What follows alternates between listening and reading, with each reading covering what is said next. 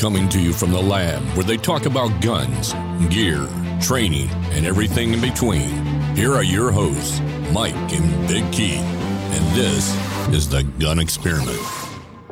How's it going, everybody, and welcome to the Gun Experiment. This week, Keith and I talked to the master marketer behind the Bugatti of 1911 handguns and discussed the considerations behind buying your first 1911.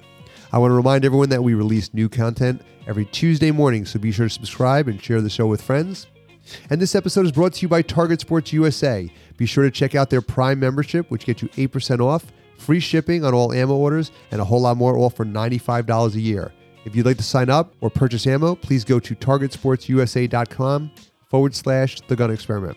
And as always, I cannot start the show without the big man across the table. My co host, Big Keith, is in the house. What's going on, my friend? What's going on? I don't How know. I. I think this has become a little bit of a habit, but I'm back on the whiskey train. I love it. on this I- show. I, I feel like I have, I feel like a you pusher woke, man. you woke up a dragon. I'm a pusher man. I'm pushing. So, uh, how's life? okay, I'm I'm fighting a little cold, so if I sound a little off, uh, it, it could be that I'm a little congested. But Okay.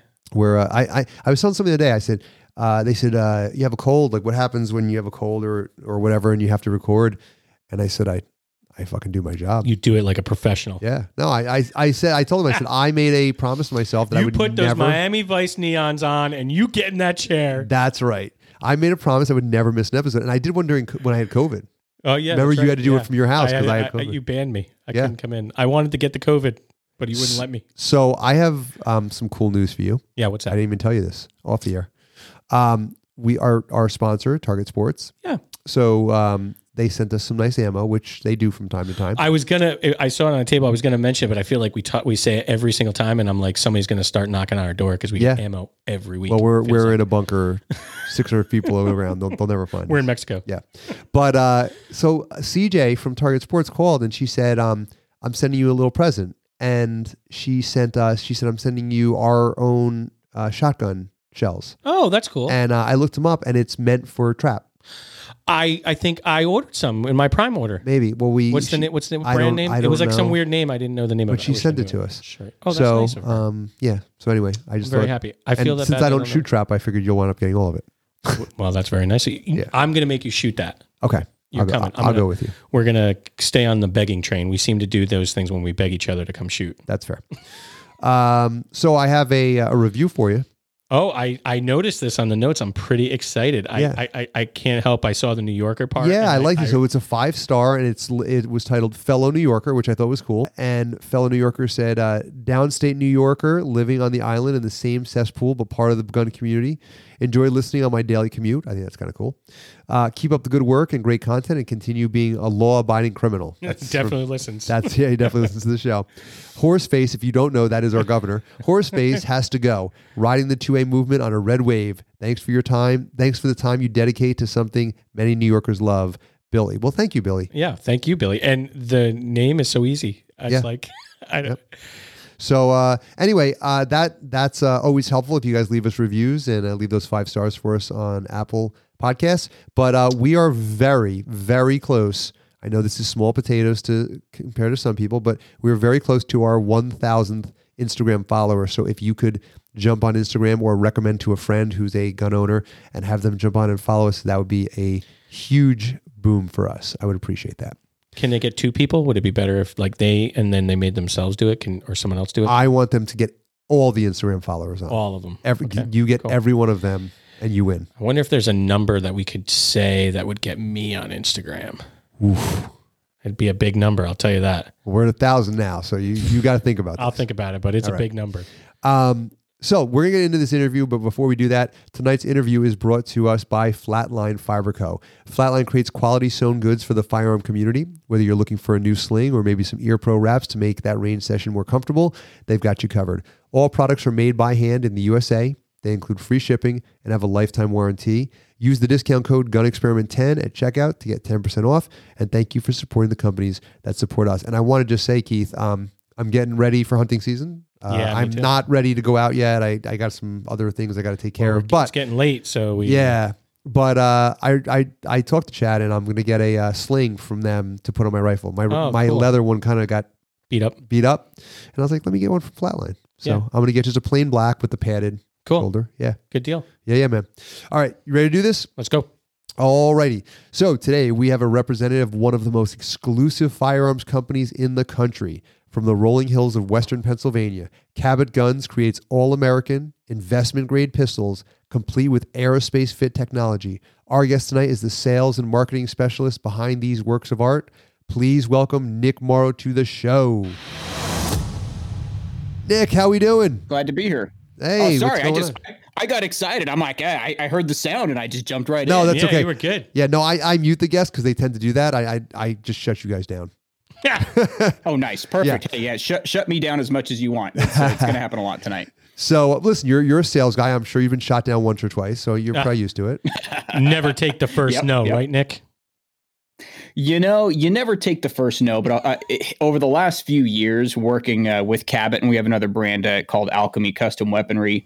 Um, it, it's been a crazy roller coaster where a lot of times we're having to say no to customers. So Oh, as a a, sales guy, as a sales guy, I'm kind of you know very privileged right now. Yeah. But it's it's be- it's been a crazy How, few years. how did sure. you learn to say that word? That's like not supposed to be in your vocabulary. You know, when you're dealing with uh, people that are looking for something very specific, sometimes you just have to, you know, man up and say no. There it's you go. okay. so, speaking of the uh, firearms you produce, I thought you were going to say manning up and no. speaking of manning up, uh, you know, there's a lot of high end 1911 manufacturers, but your company's firearms are like the amalgamation of Steve Jobs, Pablo Picasso, and Thomas Edison working together on a single project. Um, if, if those names are, if you don't know why I chose those names, it was the perfectionist, the artist, and the inventor. That was where I came up with that. But I really do Oh, feel cool. that that embodies sort of what you guys are doing. So, how does a company like this even get started? Like, what is your backstory? How did it kind of come about? Did you guys just like go for broke and say like we're just going all in, or did you start out kind of small and work your way up to that type of caliber? Well, you know, I was trying to think of how to encapsulate the story in a, in a uh, like a short blurb, and there's so many offshoots and so much interesting stuff that's gone on. I I, I might you know kind of have some tangents, but the reality is the company was actually only started 11 years ago. Um, and it was uh, our CEO and founder Rob Biank, and he's actually from Canada originally, immigrated here, is probably the most patriotic person that you'll ever meet.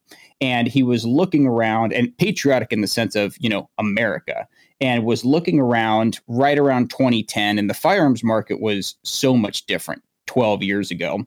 And there were there were custom shops making 1911s but he was always looking across the pond to you know shotgun manufacturers like you know you see uh, Perazzi, you know Holland and Holland, all of these amazing legacy brands of these high-end shotgun manufacturers and high-end rifle manufacturers like for for hunting rifles and big game guns. And he looked at it and said you know there's got to be the equivalent here in the United States for made in America and that American exceptionalism. And at the time you know there's a lot of guys doing a lot of great things but nobody really putting that time into creating a luxury product and he took the 1911 said we want to take the 1911 to the next level because it really embodies America from its core. So started there, and uh, I'll tell you what, the, the first few years, people thought he was crazy, um, you know, saying that'll never work, making pistols that tight that are that are you know made to those tolerances that are that nice looking they'll never work. Well turns out they work very very well when they're done properly but no one's going to want them and uh, he was very diligent about it. And once people understood what it was it just started to take off. But there was a lot of real interesting turns along the way.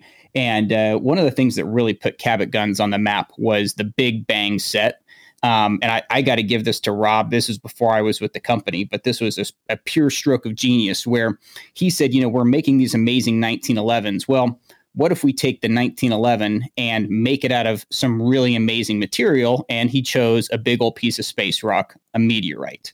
And uh, once again, people said that couldn't be done, and and uh, his team, the team, spent about a year and a half figuring out how if they could even take this one giant meteorite, turn it into a matching left and right hand 1911 that would work. And after a year and a half, almost two years of doing this in secret, um, they unveiled it to the world, and I think it was NRA in 2016 and at the NRA show there, and that just took the world by storm and really put Cabot guns on the map for making luxury pistols, but just doing things that that people are unwilling, unable, or just think we're too crazy to do. That I mean, that's also a quarter of a million dollar gun, right? Like that wasn't you didn't make that for somebody. Uh no, so the material itself, just the meteorite itself, because meteorite's actually Very expensive, right? Um, it's very expensive. So to get one large meteorite, it was it was very very expensive. It was it was you know in the hundreds of thousands of dollars just for the rock itself. if I could really quick, I have a, a small background in uh, in science and uh, Mm. particularly studying uh, a little bit of that that kind of stuff. And I've always I've, that's I not find, American made. I find it, I find it's not. I find astronomy very interesting. But you know, meteorites are you know super cool, right? I mean, it- Super it rare. goes goes into like how our entire you know planet was created and stuff like that. So it gives us a lot of background into our planet. But I just think it's very very cool that you were able to do something like that. So uh, it's, for me, it's really kind of near and dear to my heart of some things that I'm interested in. Yeah, yeah. I mean, the the meteorite set or the Big Bang set, um, you know, that was six years ago, and people still know us for that. Every time we're at a show, you know, people come up and hey, When you look up, you, you got sorry, Nick, I apologize. Yeah, go ahead. When you look up, you know, Cabot gun, that's one of the first things that pop up. I mean, it's definitely uniquely to you, and it's probably uh, been a huge marketing from your perspective success. I'm sure. Oh, it's it's been gigantic, and I mean, you know, not just that the guns are made out of meteorite, but that they actually fire. Because when you look at meteorite, you know, it's mostly iron ore, rock, and you know, zinc and other materials like that. But there's some stuff that you don't even know what's in it, and you don't know how it's going to work. How are you going to make the rails work? Um, you're basically making guns out of some unknown rock.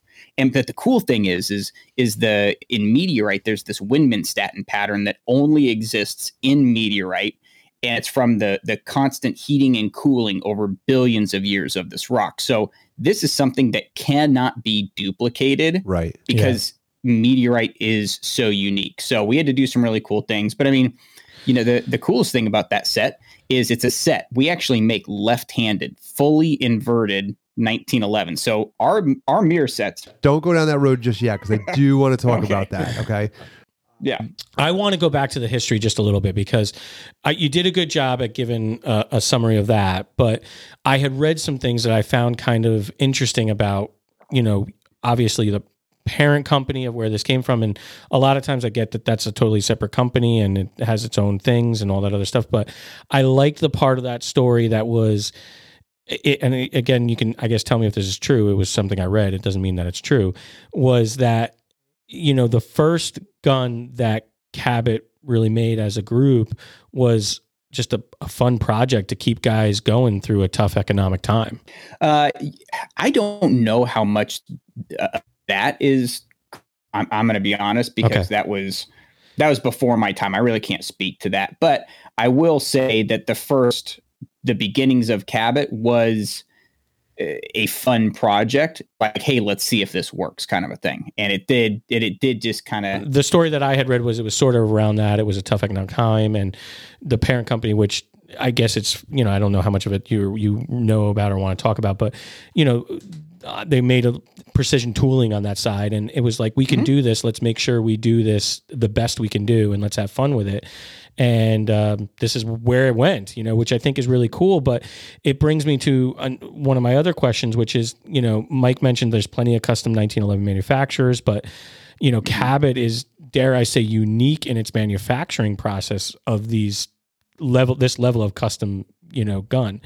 Um, almost no hands, right? Um, all precision machined, you know, and just it's not. It's it's like the complete opposite of say like a Nighthawk. And you know it's interesting. It, it, it's there's two ways two sides that you have to look at it. First off is the the making of the actual parts most people don't realize this most companies aren't actually making their own parts there's machine shops that make their own that make parts for a lot of companies they get their print they make them oversized meaning the frame rails are too big um, so that you actually f- have to fit the parts together to get that that really tight frame to slide fit is from hands going in and filing these parts Sure. down. The barrel the barrel bushings are are overfit, so they have to be filed and lapped to to fit and to work. and all the interior parts, the internals have to be filed and hand fit. Um, and that's traditionally how you have to make a, a custom, you know, tight fit in 1911. Well, Cabot does it different. The parts themselves, the internals, we make our parts, our sears, hammers, hammer struts, our slides, our frames, all this. And we go beyond just making the parts. We actually source the material from domestic steel, meaning this is US made steel on US foundries, which is unbelievably hard to do these days to actually make your gun in the US and go that far to find the best materials and to you know have that true domestic production. So you start with the best materials. You have a lot of you know high tolerance machining.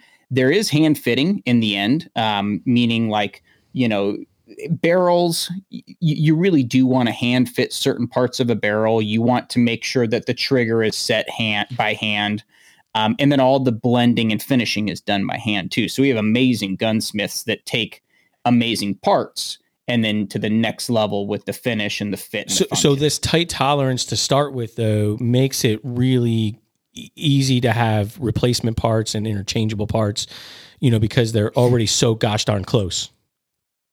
It does on a lot of things. I mean, obviously, internal parts, it does make it very, very easy. Now, the the trade off to that is since we're making everything on our own machines and we're having high tolerance machining, that means that it takes a lot of time on the machines. It's hard on machines, it's hard on tooling, and there's a lot of man hours in there. So people would say, oh, if you're using a machine, it should be less expensive. Well, those machines are pretty really. expensive. Yeah, you got to run them. You got to run them. I mean, I well, the, mach- I- the machines are expensive, and we're not running them like we're not running them like a job shop. Like we we're we're making our frames three at a time. yeah, Like and and we have to check them. Right. Like it's it's not it's not a a, a zip in zip out it's process. not the something that you can stuff. set and then forget. Right, right, right.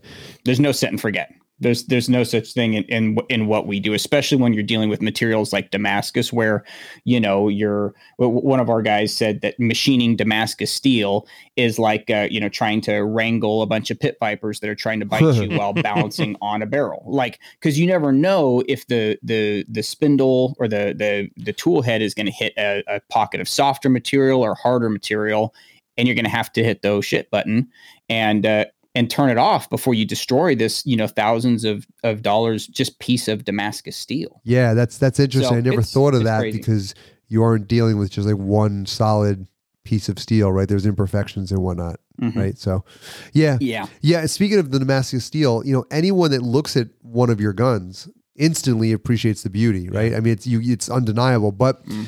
uh, with your guns, I find more than just the actual appeal of the look. The devil is really in the detail. A couple of guns that I, you know, I was looking through different different stuff, and two that I kind of want to point out a couple of things. One was the Trump gun, the other is the inversion gun.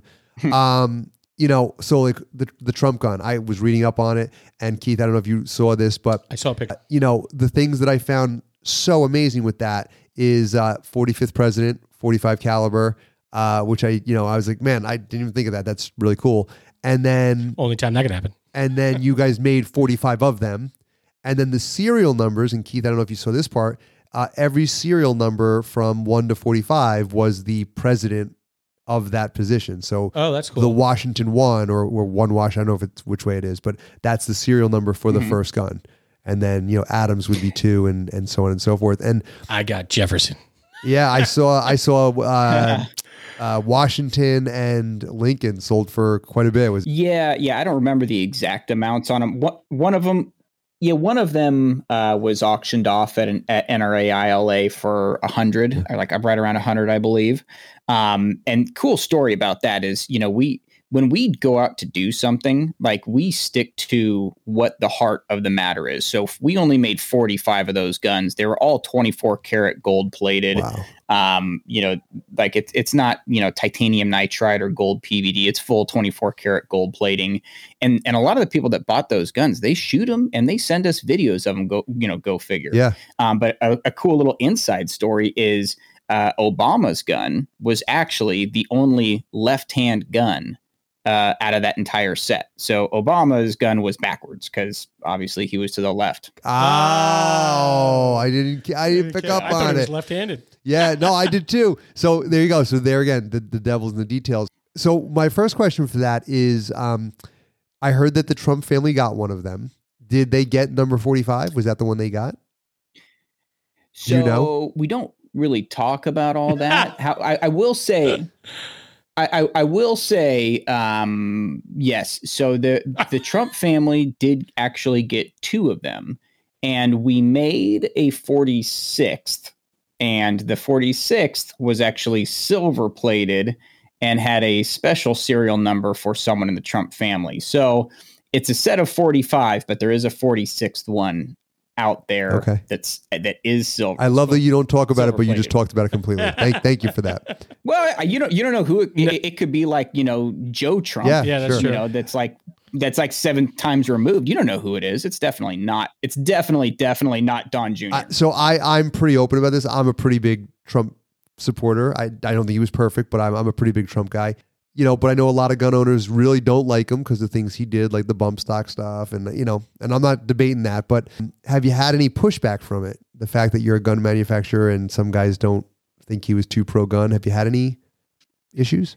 the timing was actually the timing was really really good um you know and i'll, I'll speak from like a marketing standpoint so take the personal and the politics out of Sure. it i'm just looking at the marketing standpoint when we came out with those guns that was 2016 17 Okay. And you know the the entire right um regardless of whether you were you know super pro gun or not was very hopeful of what his administration was going to do and where he was at. So the timing worked out great and they sold out and they were gone very quickly. Gotcha. so you know the trump guns were a, a cool piece of history. The timing was right. Um, and by the time anybody you know started to get upset about you know actual gun you know executive orders and whatnot the the project was over Gotcha. so Got you know Now- the, ti- the timing was great it worked out fine and you know every now and then we'll we'll make a fun political post and uh, and joke about stuff Yeah. but So now you mentioned the the left-handed gun for Obama, which is you know again it was lost on me at first, but it's tremendous. You also made a gun called the Inversion. The Inversion is a completely left-handed version of a 1911, so everything is the opposite. And the things that I found really remarkable with this is um, it actually fires the projectile the opposite direction. The rotation is opposite, which is crazy. which is just Yeah. bonkers. Yeah, well, it, it, it's so funny because like the, the name inversion that that's that's from uh, my buddy Jake Dwyer over the 1911 Syndicate. So we call it a southpaw, and uh, you know the, he he wanted to do this whole inversion video. We're like, hey man, go for it. It's your gun. We we don't care. And uh, he did this inversion video, which is a very cool way of saying that yes, it is backwards. So it, it is a it is a you could say inverted 1911 where the, you know people have made guns where the the casing ejects out to the left side before but we inverted at, yeah now i'm using the word damn it Jake. we inverted the whole thing so yes the the the safety is on the right side of the gun for a lefty Right. we have a mag catch that is designed for the right side of the gun just like a lefty the the um you know the plunger tube is reversed the frame is and reversed and, then you like went and said- changed the rifling in the barrel. Yes, yes. Well, because if you think about it, on a right-handed gun, you have a left-handed twist, and if you think about physics, that's going to cause if you were it wouldn't small eject. le- Yeah, I guess it wouldn't eject. it, it well, no, it, it- the, the ejection would be fine, but it's it's actually the way the gun feels in your hand. Because a, a bullet is Oh spinning yeah, okay. to the left or, or counterclockwise, the bottom of the gun is going to press out to the That right. And if you're right-handed, that's pressing into your palm.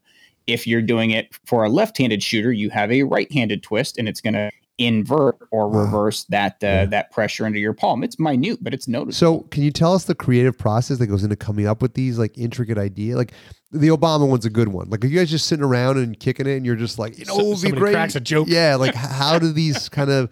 They're not silly, but they're kind of like fun. You know, these fun kind of little twists. How did how does this happen? They, they come from all over the place. So it, it depends on the medium that you're talking about. So if we're talking about like an, an engraved gun, so engraved guns, like if you look at Dante's Inferno by Lee Griffith, like we, we have amazing FEGA master engravers that we work with.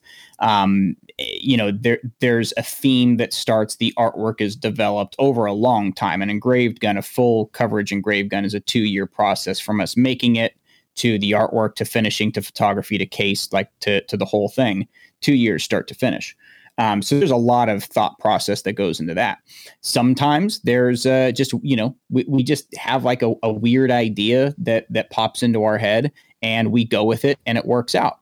Um, on the Damascus steel, what we tend to do is we actually look at like the the artisan Damascus from uh, Robert Eggerling. He's a this blacksmith in his 80s in Pennsylvania, makes the most amazing steel you'll ever see. And uh, we're actually gonna have some some really cool content coming out on him and his process. But what we do is we look at the steel, and when you're looking at a uh, just a, a, a piece of steel, a, a steel billet from from a blacksmith like that, you really can't tell what it's going to be because it's all lumpy and burnt and crusty on the outside. So we'll cut a little bit. Um, it, it, it has grains, right? Well, it has grain, but you can't see it when you cut it. You actually have to either acid etch it, heat treat it. There's a few different things that we can do to bring out different colors and different patterns the way they present themselves. And we look at it and we say, you know what, this pattern reminds me of this. And we we make the the frame because we have to serialize it and we build the story around the gun as we're making oh, that's it. cool. And then as as the gun's being built, um, our our gunsmiths like they work with so much Damascus steel. They do some crazy stuff that like people wouldn't even think to do to get this steel to present itself. And we don't know until the gun's done what it's going to look like because every piece of steel has to be treated differently to get the most out of it. Like we just did one called Leviathan. And when we saw the the pattern, we're like, that definitely looks scaly and reptilian and uh, it presented itself like that and we had to do a few different treatments to get the full color depth and, and texture out. But we knew from the very beginning that leviathan was going to be something very primordial. Well all all of these ideas and processes i think is what gets you the an amazing amount of press, right? So make probably, yeah. dare I say, uh, I know you work hard, but it probably makes your job much easier to have cool things like this to talk about. But Maxim Magazine has done multiple articles on on Cabot. Um, yep. Do they just know a good custom 1911, or do you guys have a connection? Do you pay for those spots? No, no, we're actually very, very, very lucky that um, you know, as far as magazine articles, we don't we don't pay to play. And that's one of the things like when I got into the gun industry, I saw, you know, magazines in the gun industry. Like it's kind of disappointing when you realize that these gun mags are pay to play. Um, you know, the the the companies that are getting all these spreads, it's not necessarily because they're a good gun. They may not be a bad gun, but they're getting the the spread right. because in the covers because they're they're paying right. like they're paying for advertising. Um it's yeah, it's, it's all advertising, and the more the, the more you pay, the more they play. Um, but yeah, no, Maxim, we just have a relationship, and you know we're doing unique things that no one else is doing, and it's hard. Like what we're doing is is very difficult. It's not a it's not an easy thing to do, and it's not an easy way to make a buck. Um, but what it is is it's it's different, and I think that really you know hits people in a place where where everything's kind of the same. When someone is doing something different and it's working, um, you know, people people want to people want to talk about it. So yeah, we've gotten a lot of good press from Maxim. Um, you know, a lot of gun, non-gun content, non-gun magazines and non-gun websites will post our stuff because we we're doing things that are more that are just unique and we're we're taking guns, art, unique materials, putting it all together. And I like that because we're kind of ambassadors for the two way into places where people wouldn't necessarily allow gun content. I need to stop you really quick. I got to stop you really quick. So I have been on this mission as of late that I truly believe the way in which we save the Second Amendment is to modernize and to create inroads where guns aren't looked at as just guns that do damage and guns that use for hunting, but they actually become part of our everyday mainstream world. Life, yep. Yeah, and I think the yeah. fact that you guys are able to do that in right? Maxim magazine, in Maxim magazine, in you know, no, quote unquote non-gun stuff.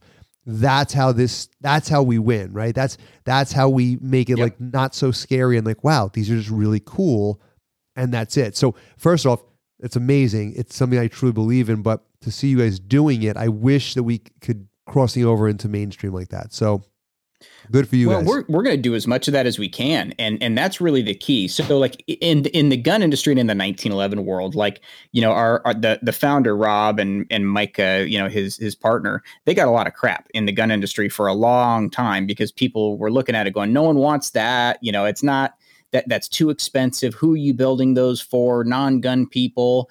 And we're like, well, no, the, you know, the, they knew the mission of making an amazing, made in the U.S. like that American craftsmanship and making a good product, but also expanding the market for for pistols specifically because the shotgun and the rifle market you know that's there there's history there overseas there's history there for you know hundreds of years but the pistol market specifically you know american made pistols hasn't had that. So that's really a mission and that's that's done very intentionally is to appeal you know we're not trying to appeal to the guys on the forums. We're trying to appeal to to a lot of people who might not normally say oh wow guns are beautiful they'll say they're scary well they can be beautiful too there's a beautiful part of our history right.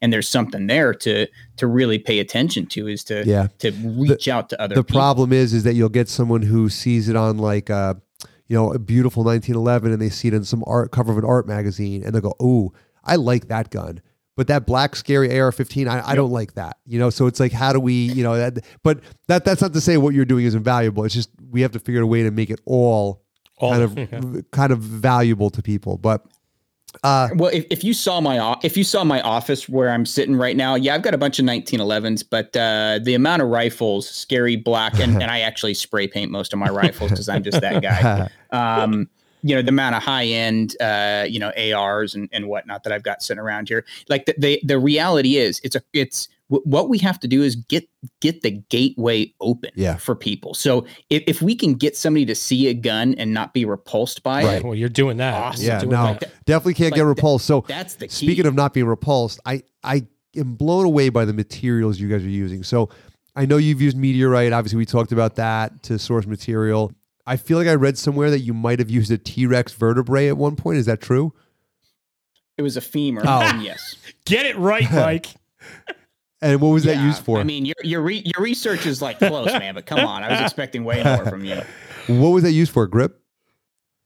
Yeah, yeah. T Rex femur. Um, obviously, it's fossilized, so yeah. you got to stabilize it and, and, put it into a grip. There's so all kinds of work. Like, like you know, it's funny. You know what people go? Oh, this is amazing. Look at this. You know, million year old piece. Millions Some archaeologist must be flipping in his grave that you took a T Rex femur and made a hand grip. yeah. For real. Well, you know, it's yeah, people look at that and say this belongs in a museum like Indiana Jones. And we're like, now we're gonna make a, make gun, a gun out of it. Yeah. You know, like let's go do it. Are there yeah. some other like, unique like, materials that you guys have experimented with? And is there anything on the horizon that maybe oh, you yeah. could leak out to us? You're not very uh, good uh, at keeping leak anything out. But you know, it's um yeah, I'm not good at keeping No, secrets. no, I'm, I'm um, hoping I um, can push this envelope a little but, bit you know we're always testing new things and some things don't work out and like the like the the big bang guns for example are are, are really a good example of where we didn't want to leak it out because if it didn't work like that would suck if they broke in half.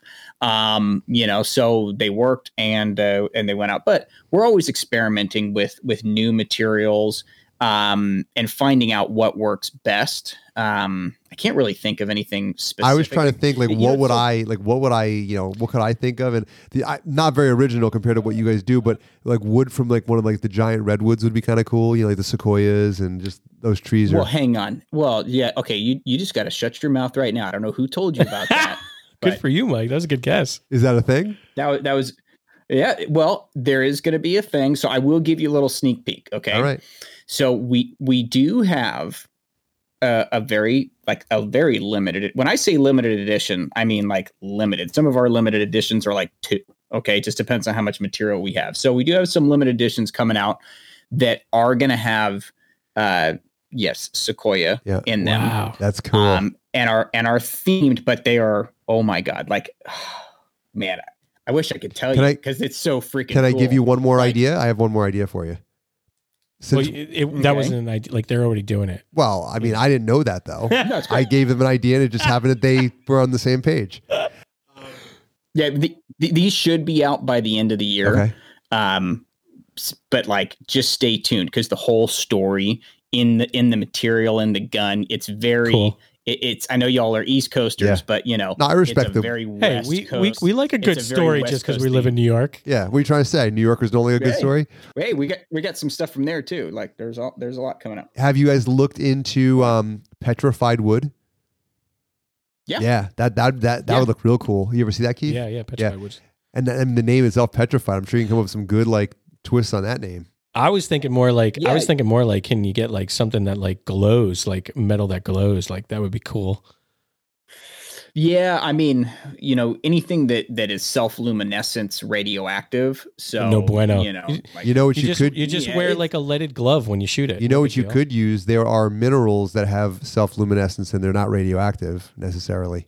Oh, there you Bill go. Nye, the science guy Yeah. over here. Yeah, I, I like I said, I have a little bit, little bit of science background, but So, uh, a- Very any chance you guys will move into other firearm platforms besides 1911? I mean, you got the machines to do it. Well, yeah, you know, y- the machines are one thing. Like right now, people don't realize how small we are. Um, we're we make fewer than a thousand guns per year, um, which is very, very, very small. Even when you think it's about like other two and a a day. manufacturers, Like, well, yeah, but I mean, five days a week. Like it's it's True. You know, we That's have- true. I was- it's I not a lot of guns. I was saying you were working seven days a week. I apologize. That's not. That's not. Plus that's holidays, fair. Yeah, couple yeah. vacation days. Listen, five to I- yeah, so you know, it's, it's You're in the more, but, office know, this the late reality- at night, Nick.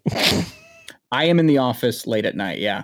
But um, you know, we're looking at expanding the platforms, but it has to it has to really be the right thing, and we have to be able to make it out of either crazy material, obviously, or domestic steel. And like this is one of the things that um, is is kind of a, a a bump for us is we've made the commitment to to you know not have Chinese steel or or you know even there's foreign steel that's very very good, but we want to be made in the U.S. on the Cabot brand.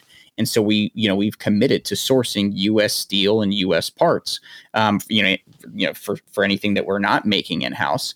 And uh, domestic steel, I mean, you want to put in. We are just talking about it today. We want to put in an order for specific steel from a U.S. foundry that's U.S. made in 416R. It's 50 weeks, five zero. So if we want to do a new project, we have to prototype it and then you have to go through the entire development phase but you also have to pre-purchase all the steel a year in advance like it's not you know doing things the way we do is not the not the smartest way from a business standpoint but it is a very um principled way of doing things. Gotcha. So, uh, I was looking at uh, sort of your price ranges, and obviously there's stuff that auctions off for super high dollar amounts, but uh, it looks like kind of like the entry level is like somewhere around like between seven and eight thousand. You don't have to say yes or no, but that, that's around the area that I was finding online. And obviously, that is even that is a very high end sort of purchase price for a for a firearm. Um, so I recently, I literally in the pro- process of buying a firearm, not at that level, um, but certainly not a, a cheap firearm.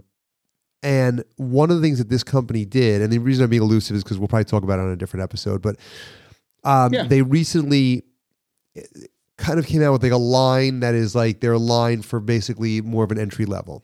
So has there ever been any thought to like, hey, we can still do what we're doing, but sort of take off some of the bells and whistles and kind of like do certain things to kind of get more of an entry level firearm for people who want to have a Yeah. cabinet but they don't want to spend higher production, a higher production number gun that would be less expensive to make.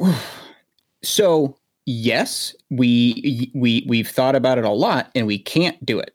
And the way we do things, we can't do it without um, basically violating our our agreement, which is you know the way we make guns, the quality that we have it. There's just we we can't increase production the way we do things. So what we did instead is we started a different brand uh, that is more of a traditional 1911, a traditional custom 1911 called Alchemy Custom weapon Okay. And so, so an Alchemy is is it, it's made in the same facility, but we're doing the the normal custom route, like a you know a, a Nighthawk or Wilson, Okay. um, you know, all those guys where we're hand fitting everything and the tolerances aren't quite as high and we're using different steel 4140 um, versus stainless steel or, or crazy materials so it is that's that's what we decided to do is we couldn't we couldn't make them less expensive in fact they have they really should be more expensive when we look at the numbers um, but we couldn't make it less expensive and still be a cabot so we're like, well, we have to come up with a middle ground. And so we came up with Alchemy, which was actually from um, Rob Shawland. He's been a gunsmith for years with his, he was with Les Baer, Armalite, Springfield, very well known. When he came over to oversee the Cabot production, we bought his, his custom shop name and launched pistols based on his kind of vision for what a, a, custom 1911 should be. So I know we're talking about Cabot, but Alchemy is our other brand that is is more attainable. Yeah, and that's that's um, a smart that's a really smart business plan because obviously the uh, the company sort of you're still getting the company right, but you're you're not I don't want to say tainting. It's not the right word, but you're not you're not you're not watering down that product. Well, right? Yeah. But you're you're giving you look at you're giving someone the option to still have your quality control, your your people doing the projects, mm-hmm. and that's a nice way to do it. Yeah, and I mean, you look at it, it's like you know Jaguar when when when Jag was making their their cars on Ford chassis, everyone was like, Ugh, you know, like it's not it's not a it's not a real Jag to anybody. So it's we we said, you know, we're not going to go that route. Right. We're going to have a separate brand and be completely transparent, which is very unique in any industry, but especially in the gun industry, yeah. and be completely transparent and say, here's what you're getting with Alchemy, here's what you're getting with Cabot, and the differences are I won't say one's better than the other, they're different and the the the differences really speak to people in a different way. We have a lot of people that own a bunch of cabots and they get an alchemy and it has a different soul because it's it's that hand fit, you know, uh, frame and slide. Right. Everyone's going to be a little different because they're all hand fit. Right. So each one has its own personality. Like I've got a I've got a one of our alchemy Quanticos here, and it's got this hard lockup in the barrel. It is the my favorite 45 to shoot, even among well, I got another cabot that I actually like to shoot about the same. But this this alchemy just has a different soul. Right. And everything has soul, and it's you know it, it just speaks to people sure. in a different way. Well, it's so funny because you know going back to Cabot, they're so unique, right? Like I was actually saying to Keith, like I'm sure if like someone goes to your booth, your booth at Shot Show is probably pretty busy. You know, probably everyone wants to kind of get get a peek, and I feel like they almost market themselves. It's like you know you, you don't have you said that earlier like you almost don't have to do much. But as a marketing specialist, like I'm sure you don't have the same issues as someone from a more mainstream firearms company. You know, like they, someone from Ruger has a totally different set of challenges. So you must have challenges. So what are the challenges that you personally yep. are faced with when dealing with such a high end piece? Well, the, the biggest thing is going to be, um, you know, the, the customer experience because when someone orders a cabot, like they don't just go buy it; they they order it, right? And it's it's a long wait right now. It's a year and a half, and um, you know, it's it. There's a lot of people that in the gun world, like gun people just aren't used to that. They're used to going to their dealer and you know checking out something under the the, the glass thing and racking it a bunch of times and and we just don't make that many, so they're not out there for that. So right. we we have to explain the process and walk people through it, keep them up to date during the process as much as we can. Um, and and you know be available to answer questions so the biggest challenge is honestly just answering calls from and and calling the same person over and over and over again for a year and a half. um, and uh, really, no, seriously, no, like it, you know, somebody else, somebody else, somebody else sells a gun. The only time they hear from him is when something goes wrong, which sucks. But for us, you know, we we're we're like we have a little relationship for a year and a half while they're waiting for their gun. And then like for the you know hopefully after that we've made a a life it keeps customer. it keeps the excitement it keeps the excitement of making a purchase like this until you get it in your hands. And you know it, it, it like keeping in touch and letting people know where it's at of the process like you know your steel is going into the cnc machine or right. whatever you know like that. Something yeah, like that is is really cool you know yeah. Yeah, and we're we're working on having better systems that way because with with the amount of orders that have that have come in over the last couple years, like we we turn away, we're not accepting dealers right now, new dealers. Um, we turn away so much business because we just like we can't deliver on what people want. But like just if we accepted everything, we we couldn't deliver. Like we'd just be backed up for for five, six, seven, eight, nine years. And I mean, you can't even forecast out that far what the gun industry is going to be like. So you can't take orders and say, yeah, we're going to charge you X for a gun. You know, with the ten percent inflation we got right now, like who knows? So there's just there's all kinds of challenges. So my real serious question though, the entire night is how do Mike and I get our hands on one of these to test against another or other custom 1911s? How do you get on get your hands on? Are, are, you in New York? We are. We have an FFL. I can give you his number right now. oh, okay. Yeah. I mean, there's there's there's a, there's a few that could be around.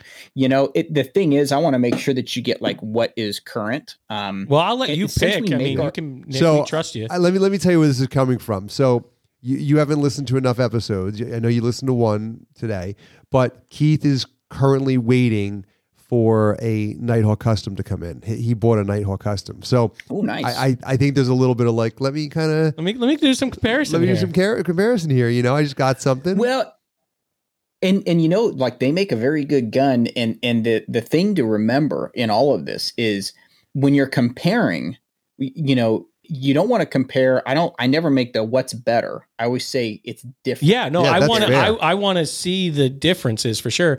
I'm sure that I'm going to be impressed with both of them. Um, you totally. but you know, I, I kind of alluded to it a little bit earlier, but their motto: one hand, you know, one gunsmith, one gun, and you know, you're you're sort of not really as much hands on, I think, as they kind of claim to be. You know, so I, I I'm interested in that. And when I say hands on, you know what I mean. I mean like you know, like will. Oh like- yeah. yeah, like you were talking about earlier.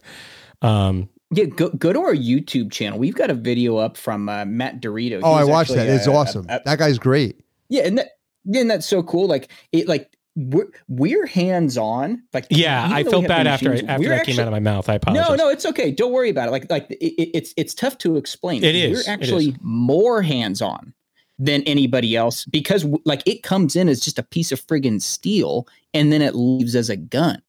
Like we're our hands are on it the whole way. We grind it in house. Yeah. Right. Like we have little wire EDM machines that you know cut pe- parts out with an electrode that you know it's like watching paint dry. But like we do all this stuff in house, so we we're I was saying to Keith earlier, not to interrupt you, but uh, everyone knows of Henry Ford and and you know how he basically used the assembly line, right? That that model of of uh, production.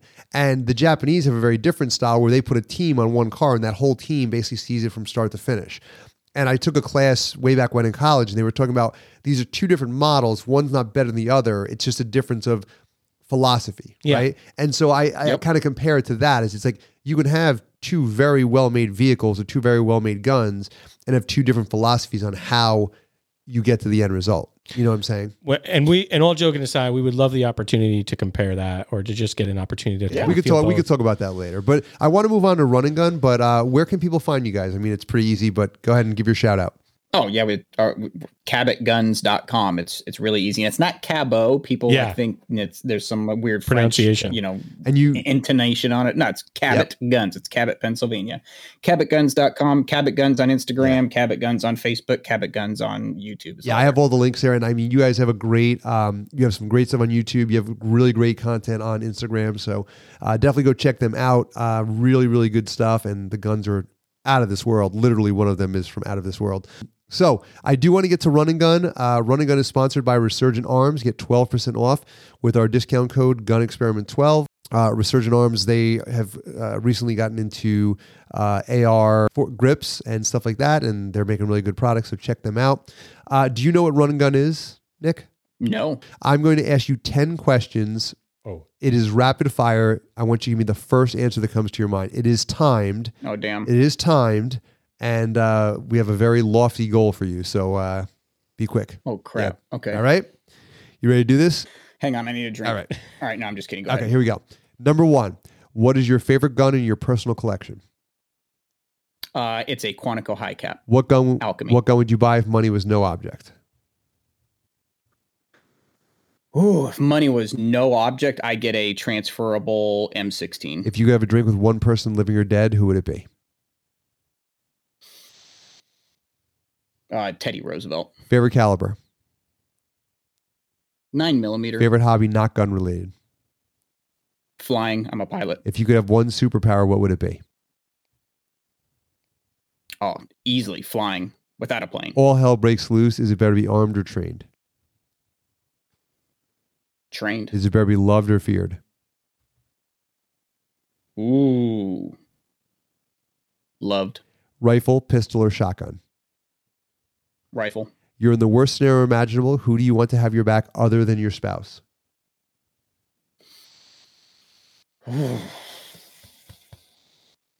I got a buddy out here named Chris um, Mackey. He's a pistol shooter.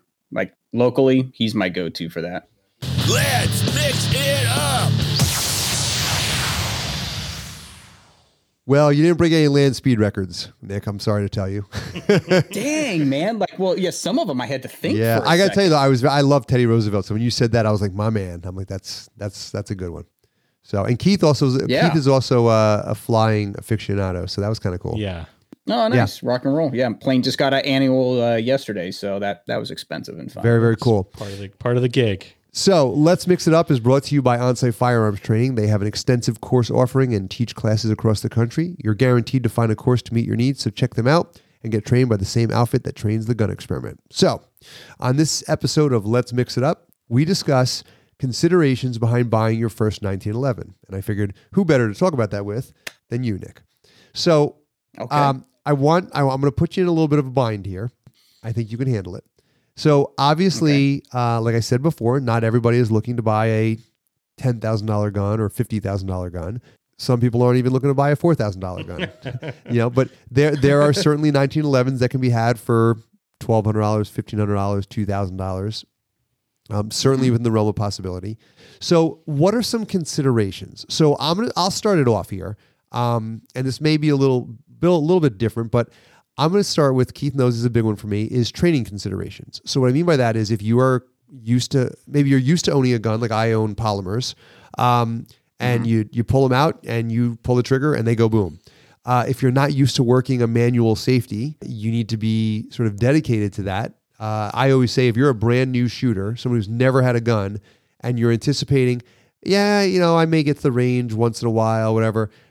I don't know that a 1911 is for you. Like, I don't, I don't know that I would want to have a gun that I'm gonna like once in a while grab and throw in a holster and not train with that manual safety. I think you have to make a, ded- No, a I- dedication to that.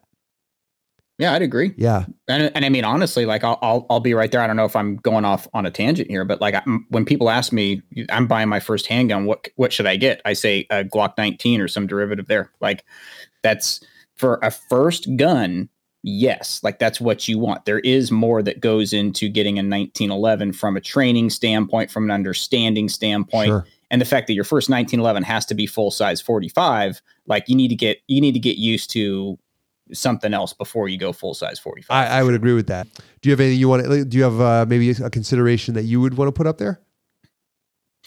So for your first 1911, Things you'd want to think Yeah, or about. considerations to picking one. Okay, so not like brand considerations. So you suppose it well, could be. I'll say it- yeah. You know, I suppose that could be something.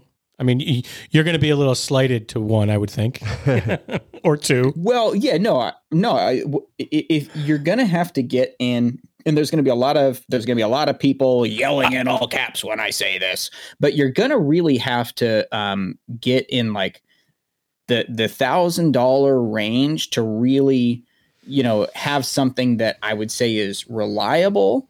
And I know that doesn't mean that something else isn't reliable. That's reliable 1911. That's not going to sour your opinion on the platform Well, it's interesting. because it is a very Go ahead, Nick. it's a finicky pat. it's a it's a she's a finicky mistress Yep. okay and and you know full size 45 is what it was intended for so i would definitely start there. No none of the subcompacts 9 millimeter 38 super i don't know who would get that for their first 1911 or 10 millimeter but um for full size 45 and i would say like you know it, it's like a springfield so springfield armory actually makes some good stuff like the higher end people go, oh, there's a lot of MIM parts, metal injection molded. Well, yeah, sure, whatever. But there's they have very respectable entry level pieces, um, and like a Springfield Mil-Spec. If you want to get very close to like a you know an inexpensive entry level gun that maybe you could upgrade in the future, Springfield Mil-Spec is a a great place to start there. I've always liked the Um, uh, Springfield. Is it the um,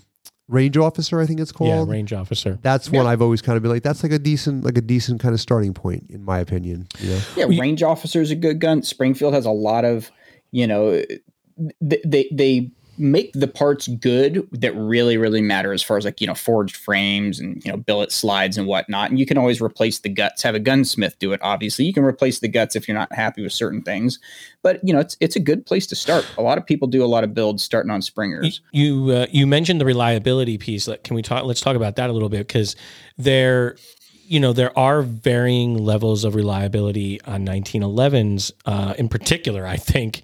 And you know, one of the things that I always have heard is that, you know, obviously the more money you p- spend, the better the reliability you would expect. Um, but, you know, you guys kind of hang your hat on some very tight tolerances. And Mm-hmm. there's a point where you go too tight, right? So yeah, I, I, read something that you guys your tolerances are like one sixth the size of a human hair in some right. in some place. That, That's crazy. Like so that seems like yes. that seems like watertight, like a frog's ass. You know, like yeah, yes, yes. Some things are going, you know, into the fourth place on on you know decimals for sure. Um, but you know, so so tightness, like I'll, I'll put like Cabot aside. Um, you know, tightness can be detrimental if it's not straightness too. Like oh. having something that's tight but not straight that makes sense is not is not good. That makes sense. But tight and straight is okay. Okay, like that's you know you got rails that are that are kind of wonky. The guy the gun might feel tight, but like as soon as you start to unlock it, like the rails kind of take a little detour along, and so yeah, there's all kinds of stuff there. So you want you know for a brand new shooter, a, a tight gun, um, I wouldn't recommend because I mean we have guns that on on the alchemy side when people get a hard fit gun like i hand them to to full grown men that i've been shooting 45s forever and they can't um, they can't operate the gun without really giving it some heave to because it's a it's a hard fit gun. Like the my my personal Quantico um, is very very tight because I like that fit and it sh- it just shoots amazing. It feels like clockwork. But anyway, getting back to considerations for first guns, five inch. You know, 45, you just want to make sure you're staying with good materials, forged frames, billet slides. I mean, maybe forged slides. I don't know how many people are doing those for the most part. Um, but just you know, good parts, a good platform. But yeah, a lot of full size springers out there. If you want to start springing a little, spending a little more money, um, you can get into Ed Brown's, um, and you know, uh, um, my mind's totally blanking on the other guys in that category. But uh, Ed Brown makes a very good gun. Dan Wesson. Dan Wesson, yeah. Okay, so see, so CZ Les Baer is that one? Them. Is that Les Baer? Les Baer would be a higher okay. end, and Les Baer, Les Baer is doing lots of stuff. Like so, Rob Shawland, who started Alchemy, worked for Les for years and learned a lot of good stuff from him on like you know hand fitting and basically doing a lot with a little.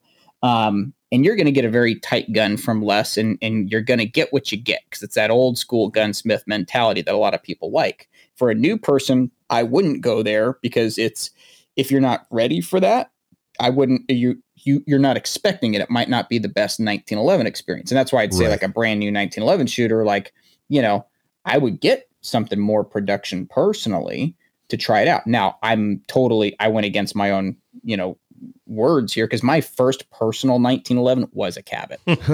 so, my, well, yeah. my first 1911 you know, is going to be this Nighthawk. Yeah. Well, and that brings me to another thing. So you know, you can go looking at 1911s and go down the uh, Instagram rabbit hole. One thing I think mm-hmm. that someone needs to consider is their purpose. And so, what I mean by that is, yep. and I, I, can sum it up with this, but then I'll go into a little more detail.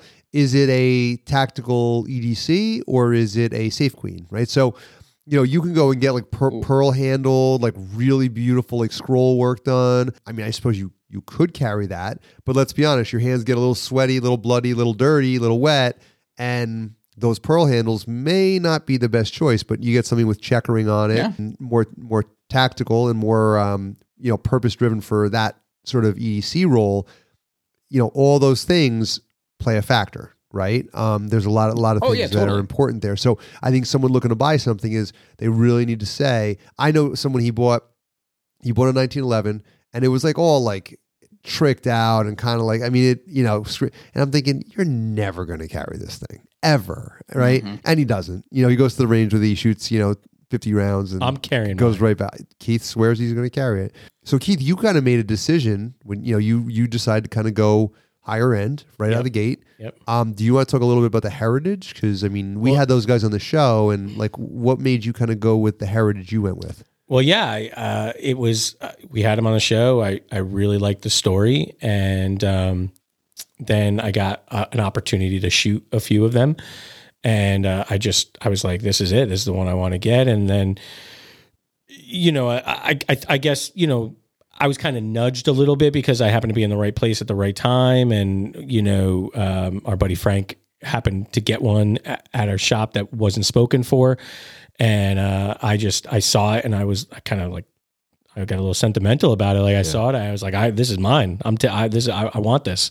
and then I sent it back for the interchangeable optic system, and still haven't seen it. Still haven't seen never, it. never saw it again. Held it in my hands, got it on my permit before I even. Yeah, still not back. Still not back. I mean, I was even saying today. Oh, see, go ahead, Nick. Sorry. Oh, well, what's cool is like you know this is the cool thing about 1911s and really guns in general. Like I, I think, and I don't want to speak ill of the dead, but the the Gucci Glock market is kind of is kind of dying and dead. And you know, there's still some good stuff being done out there now. I, it, it's not completely gone, but the 1911 and the 2011 are where that's at because there's yeah there's a ton of history you know, and and there's a ton of history. And, and, so like you got a gun and you immediately said i'm sending it back because i want something different yeah, like, yeah. this is totally un this is uncharted territory for the gun industry that for so long has just sold stuff to distributors that then goes to dealers and gets to your door and if it breaks well you're you're SOL you know what I mean? It's it's very like, personal it's purchase. personal. Yeah. That's super cool. Well and, I was I was even saying that like the heritage of like you might you might get someone who says I want a Colt 45 45 caliber like you know the gun that won two like literally that's the gun right? Like that's the gun that won yep. two world wars. Like but you don't have to, right? Like you could go for there's a, now they make nine millimeter, right? Like you don't have to do that, but there's the opportunity with a with a with a 1911 that there actually is a heritage. And that is why I think we're having this conversation about these considerations that you have to kind of make because every custom yep. 1911 has a story, right? Like we learned about a new one tonight that was new to me yeah. or uh, you know since we've been researching it. And and they all have their own unique story and, and somebody could get attached to that story. Yeah. not to not to diverge from this but uh, I, i've never i've never had a strong desire for a 1911 it just they don't speak to me. But yeah. but um, there's just certain guns that if you look at the history like so you mentioned the glock 19 that in, in its own right that that gun has a place in firearms history that is very very special. Like you know, y- oh, you know what I mean? Like you almost you could make an argument like some people are barfing gun, over that comment. But, no, no, no. But I, I, don't think so. Like there are certain guns that you can make an argument like everyone should have. There's certain guns that have a place in people's like um, gun safe, and I would argue that a yeah. gun like a Glock 19 or a gun like it there's a role that that gun fills. It would be a very important gun to have in your. I right? see your point. Right, 1911. Well, I, I, do some YouTube channels, my own YouTube channel stuff, and I'm doing a whole series on guns that should be in your yes. safe. It's coming up, and I think a I think a 1911 my, is one of those. I think a Glock 19 actually could be one of those. You know what I mean? So, not to get off topic, but. I think uh, you mentioned 2011s, and I said 1911s don't speak mm-hmm. to me, but lately 2011s have really been speaking to me. So I could see that yeah. coming.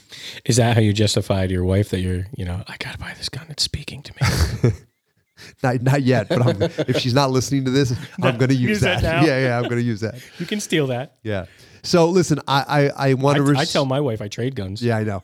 I, I want to respect your time, Nick, but I want to give you the uh, sort of uh, the last ups here. Um, what is your last consideration that you would want to put on the board? Um, you know, when when you're getting a 1911, I'd say the the main consideration, and this is, I have to think about it for a second because I'm I'm trying to put it into words. But what it really is is does the 1911 speak to you and i know you said that but like that's that's something that i i actually say and does the story of it does how it's made because it's it's not just something i mean there are some that are just assembled um, but for the most part, 1911s have a lot of manual labor in them, no matter what. So there is there is a story behind it, whether it's made in the U.S., whether it's you know classic looking, because there's so many different styles of it. Is it does it really fit your personality? Um, and to say a gun fits your personality could be kind of like narcissistic. No, I, like, I, oh, I, fits me. I get that. But it, does does the gun fit your personality? Um, I'd say is a real a real thing when it comes to 1911s because they they have soul. Yeah. they have soul that you. I mean, and older guns too have soul. Like look at look at getting uh you know get a used gun. Like the thing about guns is you know people don't shoot them very much. They buy guns and most used guns have fewer than 500 rounds. Look at getting a used gun. Like a used Great. blued gun has all this wear on it. Um, oh, I guess another consideration when you're getting a gun is scratch it up, scratch it up, shoot it. Like don't don't have safe unless you like are you know Unless you're buying a two hundred fifty thousand dollar meteorite, nineteen eleven. yeah, to do whatever you want there. Um, you know, that, that's on you. But you know, like the four or five, like I, I carry a, a, a Cabot Nero or a hard chrome Quantico high cap from Alchemy. You know, both of those guns are four or five thousand dollars plus, but I, I carry them appendix, you know, Kydex? every Kydex day or leather? in- in- oh, Kydex man. are all day Good long, man, man. good man. Yeah, dude. Yeah. No, Yeah, I, I agree with what you're saying about them having a soul and like kind of what like so I'll give you an example and like anyone who's a regular listener will get this and kind of laugh. But Keith and I would if we were buying if we were going to go to the store right now, we were going to both go buy 1911s. He would come out with something like kind of traditional with like wood grip hand, rosewood handles, checkering, and mine would be like all black and like, you know, like su- super slick looking, True. like way different. Like just what he, what draws his eye and what draws my eye are very very different. Very different. And that's not to say like I probably would go for a shotgun first. yeah, that's that's exactly what happened. But yeah, so when you say that it has a soul and it speaks to you, uh, you know, I I I definitely agree with that. So anyway, uh, you know, Nick, I I really want to thank you for uh, coming on and discussing all the details that go into the design and creation and marketing of these beautiful 1911s. And uh, Cabot is really creating unique and artistic firearms and it was a pleasure to get to talk to you and learn more about the company and, and really see that you know there, there's a lot of thought that goes into what you guys are doing and and we really appreciate that so uh, thank you so much and and and again thank you for kind of doing your part in mainstreaming firearms and getting it out there to the masses because i think that's super important Well, thanks, thanks for having me on. of course, anytime. We'd love to have you back. So, to everyone listening, we want to thank you again for taking time out of your day to tune into our show. You can find the links in the show notes to all of our social media, so be sure to follow us on Instagram, Facebook, Twitter, and Discord so we can keep the conversation going.